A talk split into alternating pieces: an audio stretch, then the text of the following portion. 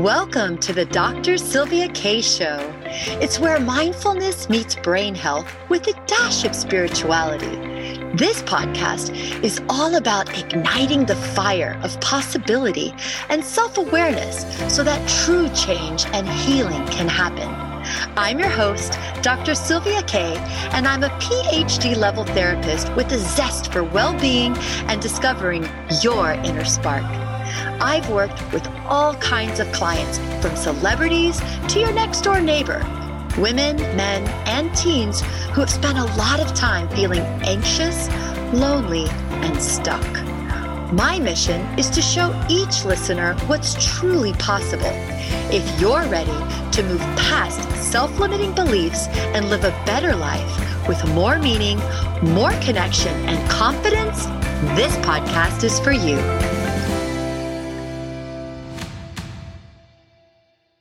So I have been struggling in my head with how I was going to record this podcast. I wanted to have my notes, I wanted to have my research, and I wanted to have all my statistics lined up so that I could give you powerful information about PTSD, CPTSD, and ADHD. And then as I realized the stress that was mounting and clients booking and having less time, I realized, Sylvia, put the statistics down, put the research down, put all the credentials on the side, and just show up. Show up as yourself. So I am inviting you to a candid conversation and to get to know me as Sylvia, not Dr. Sylvia K, but just as Sylvia because honestly, there's so much that I believe that has happened to me in my own personal life that really influenced me to later become a therapist. And I want to let my guard down and all these other things that I try to do to show that I'm worthy, to show that I'm smart enough, to show that I'm prepared enough. And again, give myself permission to show up as me, but also give you permission to see me as me. And hopefully that will encourage you to start showing up more in your life as you.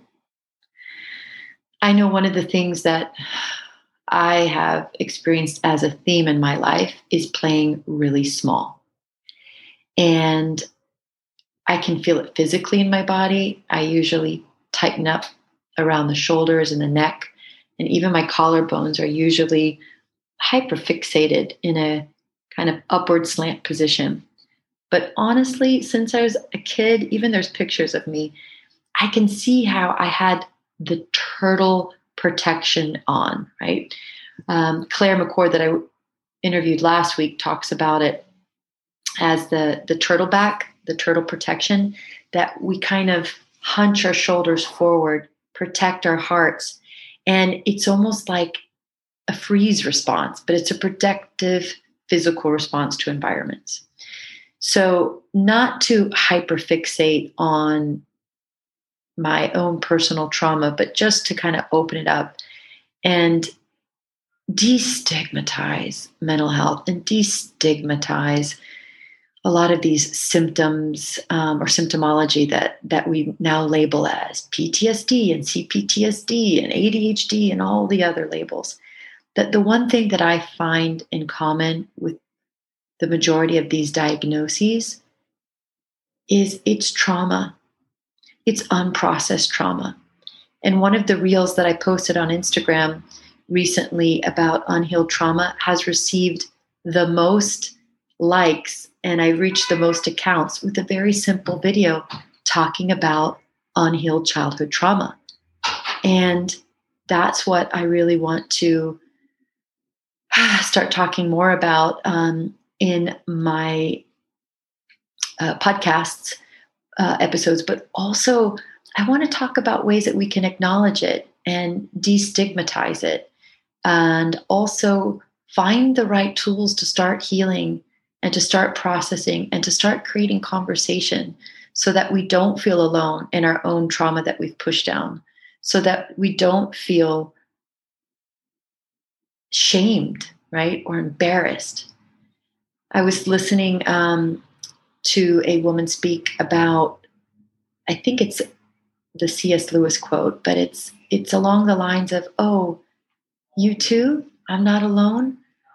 So this isn't necessarily a Me Too movement, but it's a You Too movement where we can start to connect not only through our vulnerability, but we can connect to the ways that we've all found some way to best manage our trauma.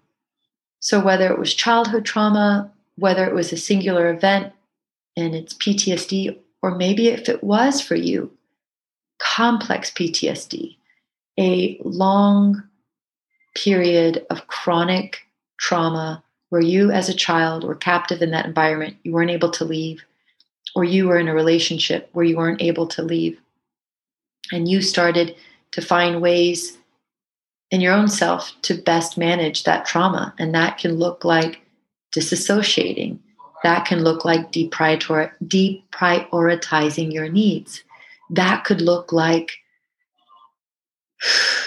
devaluing yourself, putting your values on the side and entering codependent relationships or even attracting narcissistic relationships, however it's manifested, instead of looking at the behaviors, let's go back to the beginning and acknowledge our inner child. Let's honor that vulnerable part within us, or as the IFS model, the internal family system model calls it, the exile. Maybe there's a part of you that you've pushed down. Maybe there was a period of your life or a traumatic series events that you push down and you don't want to remember, but it's been coming up. It's been coming up, whether it's emotionally, physically, or even in your dreams. But before we actually start unpacking all of that, let's acknowledge that scared child. And if you have a moment, place your hand on your heart right now. Hopefully, you're not driving. Maybe wait for another time if you are. But place at least one hand on your heart. And I want you to connect to that inner child. I want you to connect to the young version of yourself. Maybe you were two, three, four, five, to an age where you were vulnerable and dependent on others for your safety. And maybe those adults in that environment was not safe. And maybe there wasn't a way out, and you had to find a way to best manage that environment. You had to find a way to survive that environment. And even though you're an adult now, there might still be a part of you that's still frozen in time. So let that little child know that you're here now as an adult, that you are willing and ready and able to start helping that child feel more safe. Let that child inside of you also know you're not going to forget how scared they were and how scary it was that they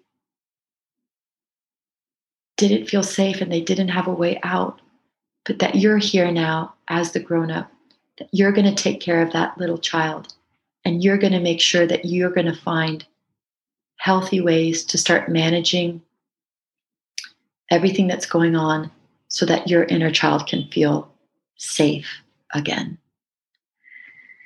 So that's my unconventional episode. Sylvia here talking about the effects of childhood trauma unprocessed childhood trauma, but also destigmatizing it. Let's let go of some of these labels and diagnoses and connect to that inner child that so desperately wants to feel safe again. And I leave you there. I'll continue these stories at a different time, but just a short introduction. And please know that I'm so humbled that you're listening to this podcast. And I hope that you continue to listen and experience our stories that we share together so that you walk away feeling connected. You are not alone. And me too. I went through something really tough. And you too. We're not alone. So until next time, take care of your inner child and know that I'm here holding space for you, for your growth, for your healing, and for the confidence that's already inside you.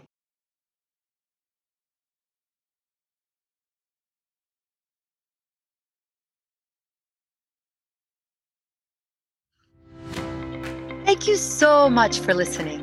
If you've enjoyed this episode and you'd like to help support the Dr. Sylvia K podcast, please share it with others. Post about it on social media or leave a rating and review. Your voice really matters. In the meantime, let's stay in touch. You can follow me on Instagram at Dr. Sylvia K or check out my therapy and coaching services on my website, www.drsylviak.com. That's D R S Y L V I A, the letter K.com. Thanks again, and I'll see you next time.